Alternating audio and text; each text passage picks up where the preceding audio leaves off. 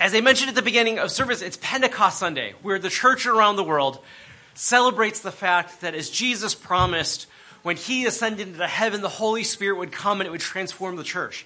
It would constitute us into the new people of God. It propelled that early church in Acts 2 um, to speak in new languages so that they could reach out across what was known of the Roman Empire uh, the Persian Empire, into the lands nearby, so they could hear the gospel in their own language. And I think, in part, when we gather and greet one another, what we're affirming, right, is regardless of the ways that we're different, regardless of the ethnic differences and the geographic differences and the social differences, we are bound together in a new community by the Holy Spirit. And that we belong to one another and to the worldwide church in a new way that resonates with us and reminds us we are not alone. And if you think about the globe, we're kind of coming at the tail end of Sabbath Sunday, right? Because while we were still sleeping, the Pacific Islands woke up and began to worship, and Australia joined in. Probably around the time we were in deep sleep, right? Asia began to worship. And as we were beginning our day, Europe and Latin America was finishing their experience of worship. So we're picking up the baton and we're passing along toward the Midwest where churches are just beginning to gather now, and in about five or six hours, Hawaii will kind of finish this global tidal wave of praise that begins to crest over the world. And so we celebrate uh, Pentecost as a reminder of the global nature of the church, of the way the Holy Spirit is at work. And as they reminded us at the beginning, Pentecost was a harvest festival for the early church. It was a reminder both of the harvest um, that was, I guess it was a planting festival, given that it was spring. A planting festival, um, I'm losing track of what, it was an agricultural festival. Winter wheat, thank you. I was like, it's harvest, right? Yeah, winter wheat. Um, and so I want to pause at, at, the idea of harvest for a moment. Uh, I am so thankful that you are blessing Dick to take a sabbatical. This is not a paid announcement, but as a person who visits, um, I think when churches choose to care about the quality of the soul of their pastor, it pays off in great pastoral ministry in the years to come. That there is something important about laying fallow, laying aside pastoral responsibility so that your primary responsibility in that next season is to pay attention to what God is doing, to be very present to what is going on in your life. And I think out of that, even though it's a sacrifice for the congregation, um, it actually pays benefits in the future. And I love being at churches which recognize that and affirm that. And I think in part, um, it's because you're a generous people. And I'm grateful that you're choosing to invest uh, this summer in this way. I think it will be a blessing to the church in the future, and it certainly will be a blessing uh, to Dick and his family. And it's your generosity. Um, I should say, since, uh, as they mentioned, my family is moving, that I just want to take a moment at the beginning of the sermon to thank you all for the gracious hospitality and kindness and generosity that you've shown me and my family. My wife and kids were thinking about coming this week, uh, and Jen said, You know, this is probably your last week there. Do you want us to come? And I said, You know, there's so many other transitions that are going to occur over the next three or four months for our kids that a little bit of routine would probably be better for them than a chance to say goodbye. And so we're trying to keep routine going since movers come June 6th we're moving to New Jersey to stay with my in laws to finish off school, which means an hour, 15 minute commute each way to get to school for the next three weeks. And then we're headed off to Asia for two weeks with my in laws. And then we move into our house. And then we prepare for school three weeks later. And I said, with that much chaos, maybe just a little consistency for the kids would be good. Um, I think about your generosity because, in part, as far as I can tell, this is my 11th year coming to CBC. I found actually sermon notes from 2010, and I know those weren't the first.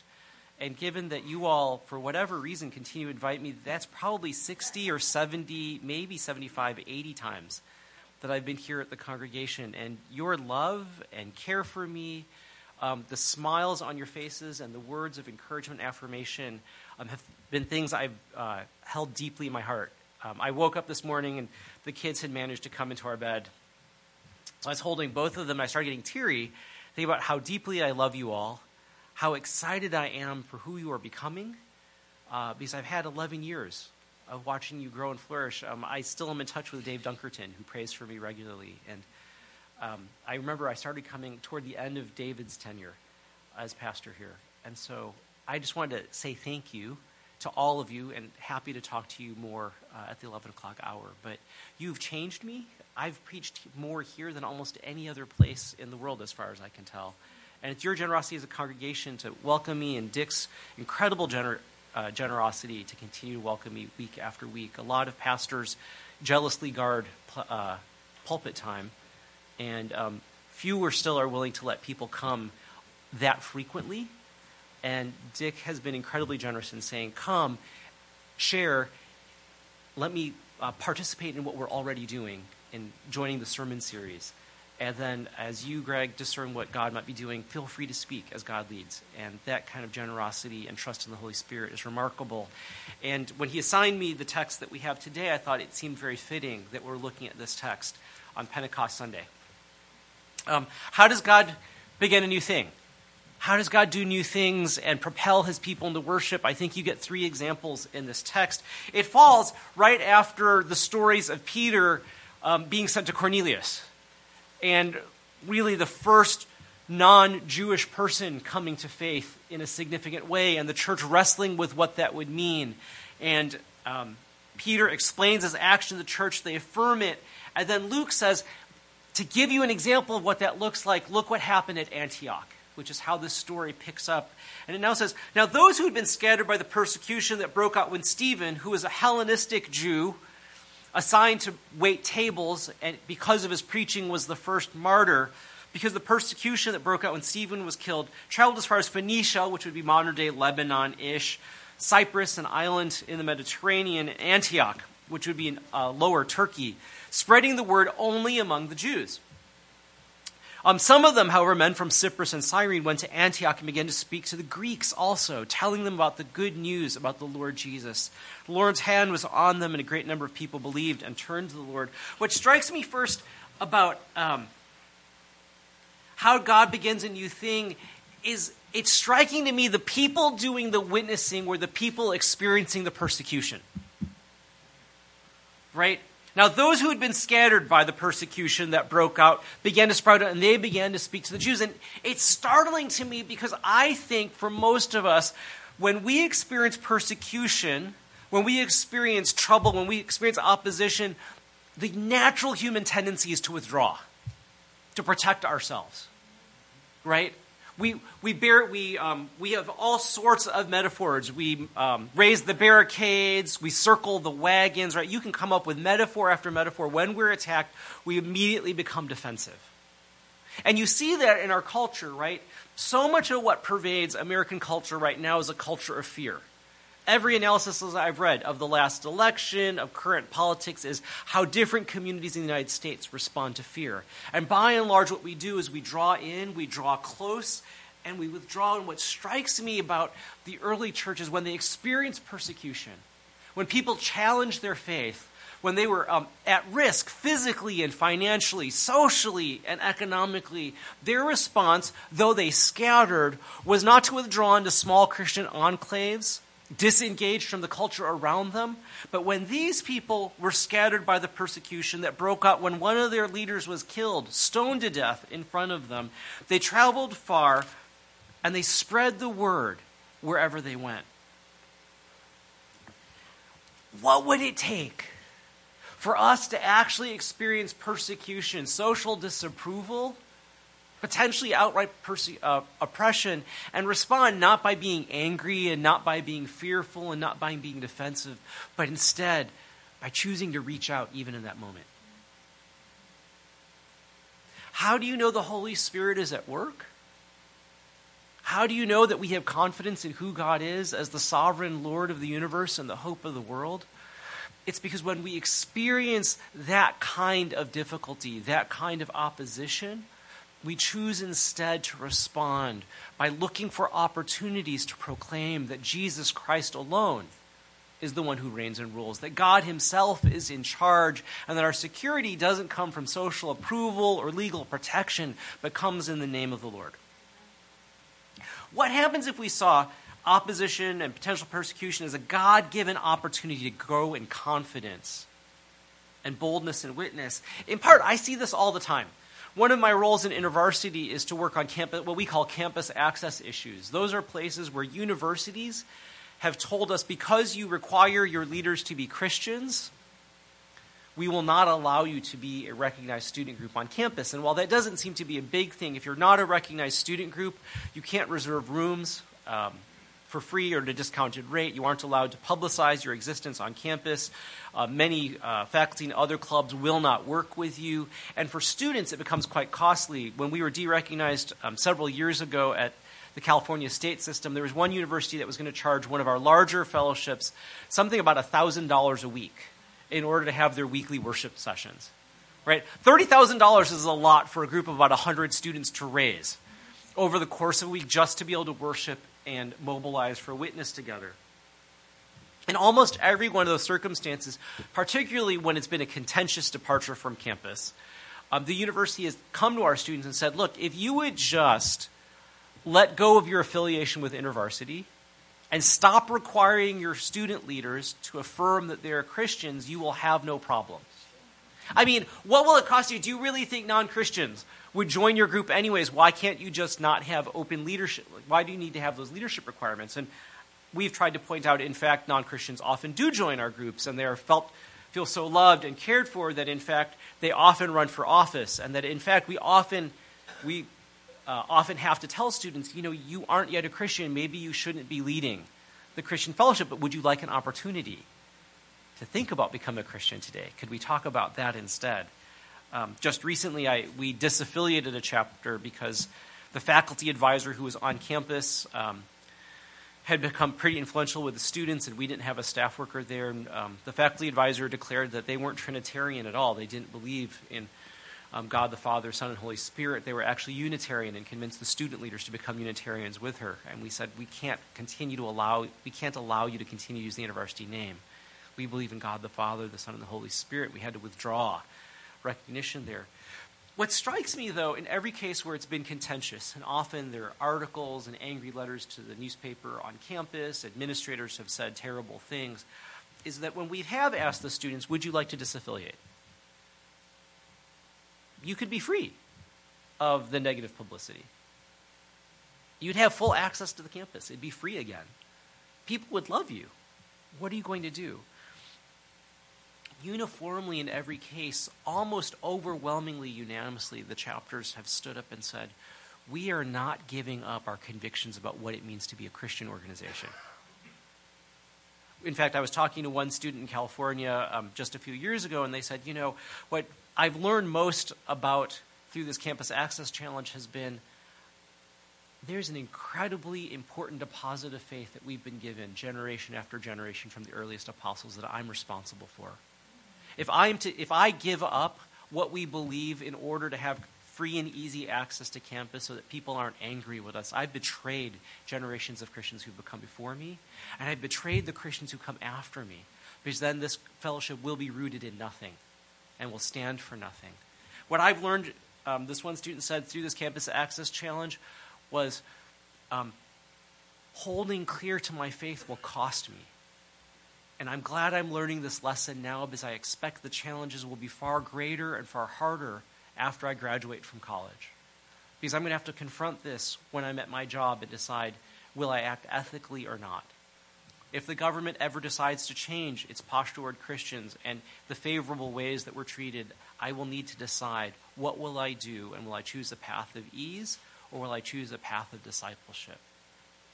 If I ever choose to follow Jesus overseas, I'll have to make decisions about how much I'm willing to risk and what I'm willing to um, lose in order to follow Jesus if he calls me to a place difficult. And in a small way, I'm making a decision now to live faithfully so that I'm prepared for whatever may come. And I love the way that the early disciples, when experiencing persecution and oppression, responded not with anger, not with defensiveness, not with fear, or not um, frustration. Instead, wherever they went, they began to declare the word. Where's the opportunity? for us here in northern Westchester County to choose to respond with courage and with joy, with faith and with hope, even when you get the slightly disapproving look. Because somehow people think you might be religious. Or a little bit of social sanction because rather than doing the things that they hope you will do on a Sunday, you end up showing up here regularly. Or that you maybe what feels like socially inappropriately talk about how prayer and scripture continue to shape your life. How does God begin a new thing? What strikes me is that initially, when they began to proclaim the word, they began to proclaim the word only to the Jews. Because, right, these were Jewish Christians leaving Jerusalem under persecution from both um, from the Jews in Jerusalem being sent out. And so they reached out to the people who were most obviously in front of them, fellow Jews. And they did what Paul did and Peter did often in the beginning of their preaching. They went to other Jews and began to declare through the scriptures who Jesus was and why he was the answer to the promises that had been made in the Old Testament. But then suddenly, there's this change. Some of them, however, men from Cyprus and Cyrene, and Cyrene would be kind of North Africa at this point, um, went to Antioch and began to speak to the Greeks also. Now, it's a little unclear whether these were um, Greek Greeks or kind of um, Greek folk who'd become God-fearers, people who'd become attached to the synagogue, but it's clear these are not Jews, right? Somehow, these men got to Antioch and said, you know, normally we'd speak to the Jews, but there are all these other people here. They literally began to see a new mission field right in front of them. Um, why did they start choosing to speak to the Greeks? I think in part, men from Cyprus and Cyrene were already in the Greek speaking world. They were socializing with Greek speaking people, both Jews and Gentiles. They had natural networks and connections that allowed them to do that. And they're reaching out. And if they're reaching out to God-fearers, right, Greek folk who were intrigued by the God of the Old Testament and who might have begun to engage with local synagogues.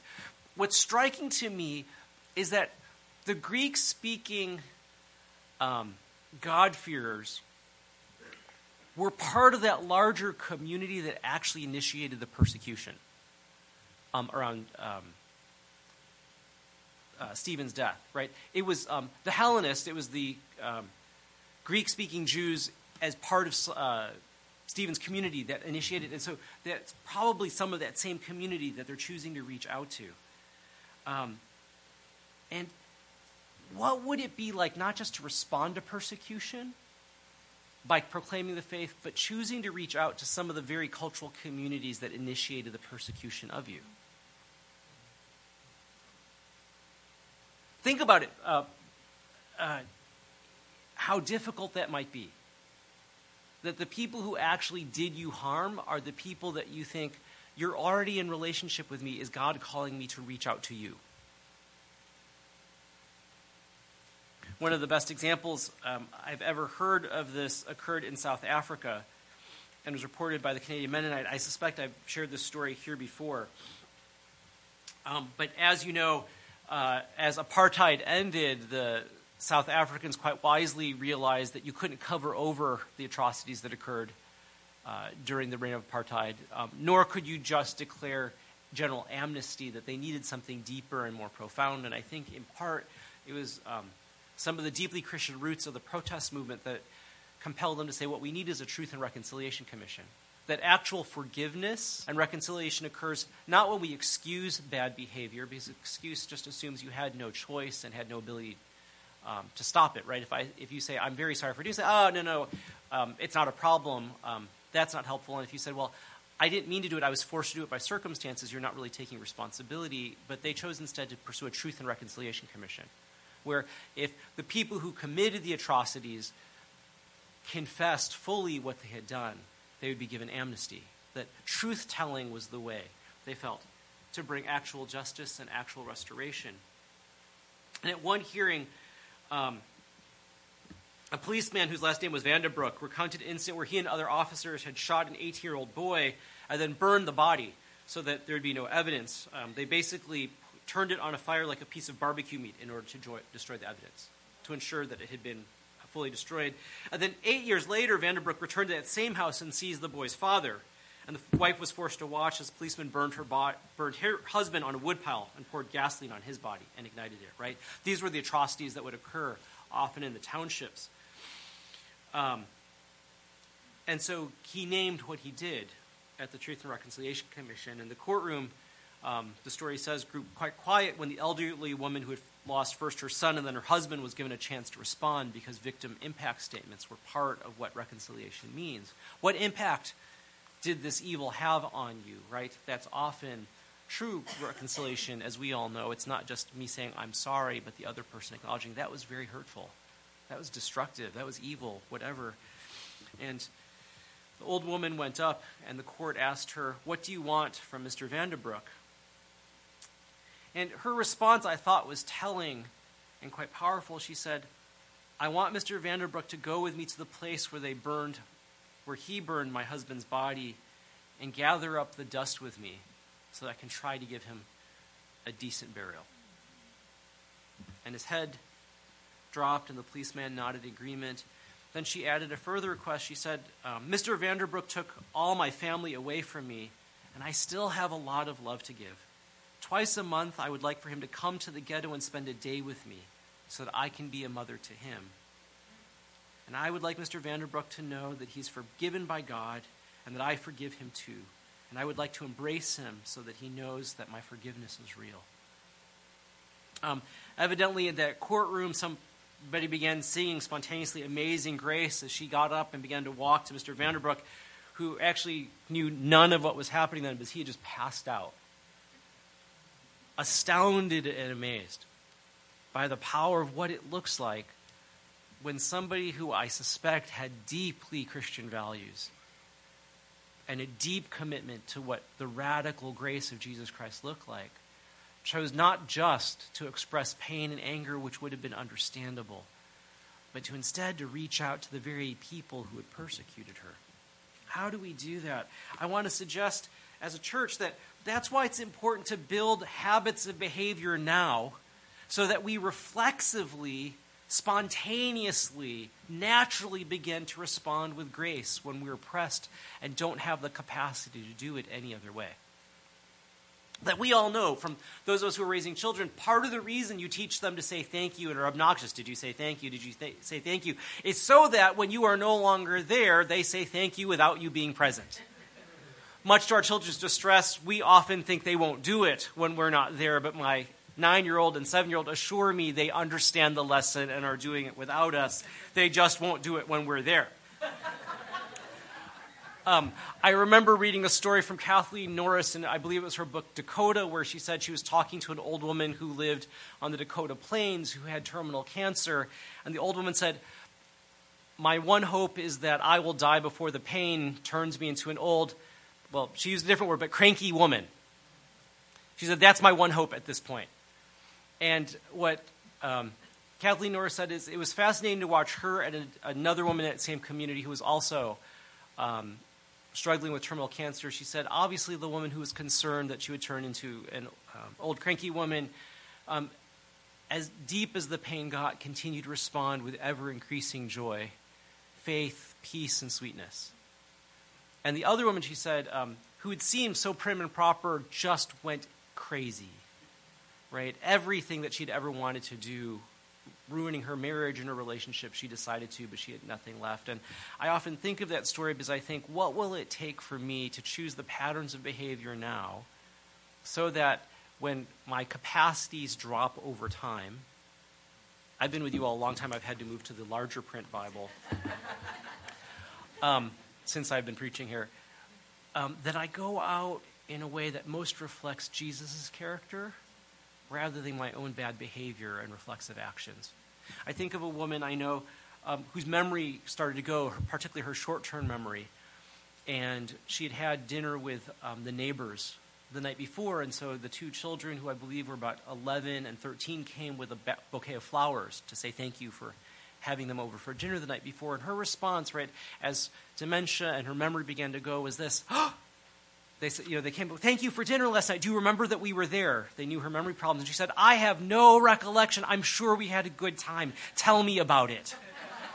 I want to go out like that, right? If my memory were to leave, I want to go out expectant that God was good, anticipating his joy, not being frustrated that I could not remember or embarrassed or sad, but so reflexively and habitually responding to God with joy and anticipation that when I have nothing left, I'll respond with joy. I suspect those of you who go regularly to the nursing home see that with some of the patients there. That there's certain patients who everything is lost until you sing a hymn that they've sung a hundred times as a child. And suddenly the words come ambling back.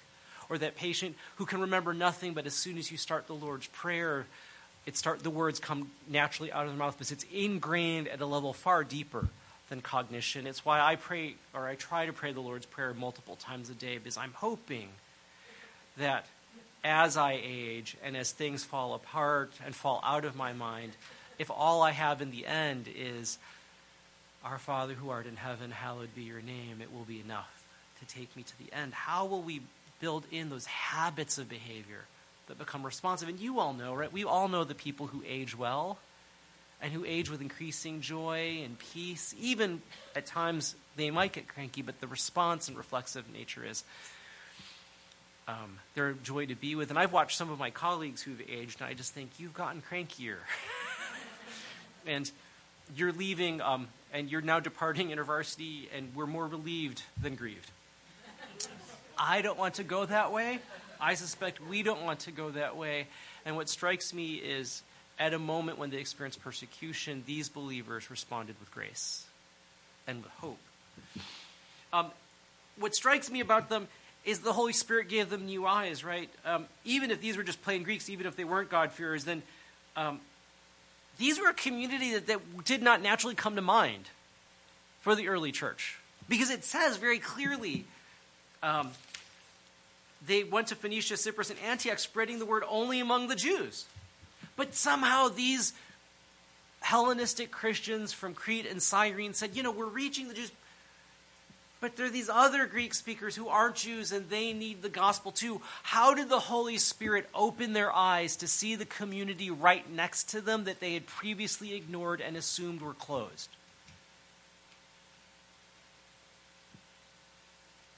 When suddenly and how suddenly the Holy Spirit drop into their lives where they're like, I know who my mission field is. Oh my gosh, there are all these other people here. And the Lord desires them well, right? That suddenly they began to read the Old Testament. They said, Abraham was promised to be a blessing to all nations through his descendants in Genesis 12 and 15. And they began to read the Psalms and they realized all nations were called to praise the Lord God Almighty. And they read the promises in Isaiah and Ezekiel that one day every nation would be readopted by God as his people, adopted into Israel. Um, even those nations that most opposed them. And suddenly they saw, it's these people too, adjacent to the people who we normally would reach. Who do you not expect to be in your mission field? Who, through familiarity or just presumption, do we assume is close to the gospel in our daily lives but are right next to us all the time? That we interact with on a daily basis? it occurs to me at one level what presumption there must be in my own heart to decide for somebody else that they are close to the gospel. As if by my assessment, I believe they are beyond the Holy Spirit's reach and concern. It occurs to me that I often want to choose the people I would like to reach out to, and I'm not paying attention to the people that God has put right next to me, that I interact with on a regular basis. How do we pray that we begin to see with God's own eyes the opportunities to name the name of Jesus? Who seems far away to you? I think about a colleague of mine, Brian, um, who used to work at the University at Buffalo. And for years, Brian was trying to do evangelism on campus and couldn't find um, an interested group of students. And um, one day he said, Well, I need to find spiritually open people. Where can I find them? And he, the group that he decided to reach out to was the pagan student group on campus, because he said they're at least interested in spiritual things, unlike many of the other students I seem to be running into. And so, um, at the normal pagan student association meeting, um, right, these are self identifying witches and uh, polytheists and pagans. Um, they would each take uh, a week and teach something about paganism. And one day the, the president said to Brian, who'd been attending for several weeks, Hey, Brian, you've been attending a while now. What do you want to teach about? And Brian said, Well, you guys know I'm a Christian, right? So I don't know really much about paganism at all. And the president said, Well, you know about Jesus, don't you? Brian said, uh, Yes. And the president said, Well, hey, you can teach us about Jesus. October 11th is going to be Jesus Day. And Brian said, Okay. and so on Jesus Day, um, Brian said, You know, the best thing I could do is not do an apologetics lecture or try to convince you why paganism is wrong. I'd like to show you about Jesus. And so he taught them a Bible study. Um, he taught them from Luke 15 about a woman who had 10 coins and lost one and searched everywhere until she found the one coin that was lost, right? Um, she taught about, he taught about a shepherd who had a 100 sheep, but one was missing, and he went in search of that one sheep. He taught about a father who had two sons, both of whom seemed very lost. One who went far off, and one who was very close, but neither of whom knew him very well, and who left his house every time to go search for them. And then he said, Do you believe that God loves you like that? And one student responded with tears in her eyes. She shared that um, her teenage sister's best friend had recently died of cancer, and she wondered where this loving God might be. And it began to resonate with her. Another student said, I would give anything to know that there was a God who would love me like that, who would search me out no matter how far I went. Who might be the furthest group you could imagine from the gospel? Wouldn't it potentially be the Pagan Student Association on a hedonistic college campus? And yet, right there, as Brian chose to see who was adjacent to his world with new eyes, he suddenly found a place where the gospel was welcome. We're here in Upper Westchester. Are the communities that we don't see because we assume that they're already closed? And how might God, being, how might God be asking us to see with new eyes? Let me end with this. How does God begin a new thing? I think, in part, the, the, the, the, fear of new things, right? The fear of doing something new is what happens if we do it wrong? What happens if we start something wrong? And I love how the early church responded to this new thing that was happening. They assessed and affirmed what they could. So the early church sends Barnabas out. And um, to assess what's going on. Right, news of this had reached the church in Jerusalem. They sent Barnabas to Antioch, and when he arrived and saw what the grace of God had done, he was glad and encouraged them all to remain true to the Lord with all their hearts, because he was a good man, full of the Holy Spirit and faith. And a great number of the people were brought to the Lord. I'm going to go a little further than our initial reading. Then Barnabas went to Tarsus to look for Saul. And when he had found him, he brought him to Antioch. For a whole year, Barnabas and Saul met with the church and taught great numbers of people and the disciples were called Christians first at Antioch. Why is Barnabas sent?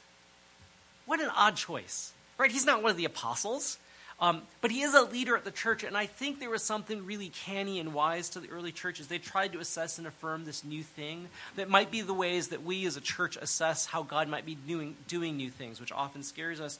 They sent Barnabas, I suspect, was he's pretty sympathetic to what might be going on because this ministry began when men of Cyprus and Cyrene started reaching out to the Greeks. And Barnabas happens to be a Jewish Christian from Cyprus. He probably knows the people who started this work, is somewhat sympathetic to what it'd be like to be a Jew in predominantly Grecian culture. Um, he's sympathetic and not suspicious as a beginning.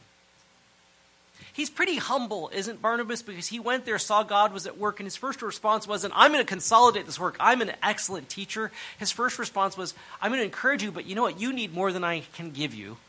Let me bring Saul to you. There's something about a man or a woman who can walk into a place where there's clear need and where you could clearly take leadership and have the humility to say, I'm not enough for you. You need someone better. Let me bring them to you. And then let them take over, and I'll help them. Right? Barnabas is sympathetic, he's humble, he's full of the Holy Spirit, which is the Spirit of truth. He's described in the same language um, that Stephen was described and so many other people in the book of Acts. Um, he's discerning and he's full of faith. And I think it's that word, full of faith, that's really critical here. He trusts what God is doing. He's assessed it, he's looked at it, he's come at it not suspiciously, but sympathetically, and then he trusts that God is doing. And what strikes me about all of these behaviors, um, choosing to respond to persecution with boldness and witness, choosing to reach out to those who might hurt you and to look for the adjacent community that you have not yet reached, choosing to affirm something new and a bit scary, ultimately rests on that, right? It's a posture of trust. Do we believe God is sovereign? Do we believe that He's in control? Have we experienced His faithfulness so frequently and so consistently that even when we're afraid, even when we might be in pain, we're able to say, I believe in God, the Father Almighty, the maker of heaven and earth.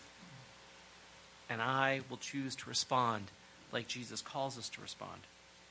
Well, what's the response then of the people here? What strikes me is if you've been listening to the cadences of this language, um, how similar they are to the description of the early church in Acts 2. Right? They're gathering around the apostolic teaching. They're growing in faith. More and more people are coming to faith. And in fact, in verses 23, 27 through 30, it describes they heard about a famine that was occurring in Jerusalem and they began to give out of their own resources at Antioch as a very young Christian community to serve uh, Christians who were deeper in need, right? Uh, they gave to everyone who had need. Acts 2 uh, 42 through 44 reminds us. Um, Luke seems to be saying Antioch's experienced the exact same thing 20 plus years later, that, um, or 30 plus years later almost, 20 plus years, 10 plus years later, that um, the early church experienced in Acts 2. The, the church is growing, it's reaching new communities. So perhaps as we think about Pentecost, part of the joy of this passage, of course, is that this is the fulfillment of Pentecost at the first stage. The gospel has now gone out to the Hebraic Jews, and to the Grecian speaking Jews. It's now beginning to go out to the Greeks. And it's preparing the gospel, right? This is about how Paul's ministry is about to launch in the book of Acts to reach Samaria um, and the very ends of the earth. We're the descendants of that outreach. I don't know if any of you are actually ethnically Greek, but the choice of that early church in Antioch to reach out beyond the old Jewish ethnic groups allowed the vast majority of us, I suspect, in this room to become followers of Jesus now. And so, perhaps with Barnabas, let me say to you, as somebody who loves you, uh, has spent a fair amount of time with you, and I'm, will carry you as my family heads off to Chicago. Um, Barnabas' words to that early church were this. Um, Remain true to the Lord with all your hearts Follow him wherever he leads, and then experience his blessing as he continues to conform you into the image of Jesus and into a community that reflects what it means to be followers of Christ here in this particular location that you are. You are a blessing to um, northern Westchester County. And I look forward to hearing over the next couple years or the next couple decades how God uses you, both in the present and the future. Let me pray for us. Father, give us eyes to see the people that you've placed right in front of us. Give us hearts which do not prejudge their openness to the gospel, but instead are open to your leading and guidance. Uh, lead us to the people uh, who need um, us to be a witness in their life, and then lead us to the people that we need to grow in faith and maturity, so that you would be glorified, so the church would be strengthened, and the world would be changed and conformed in your likeness. We pray in Christ's name. Amen.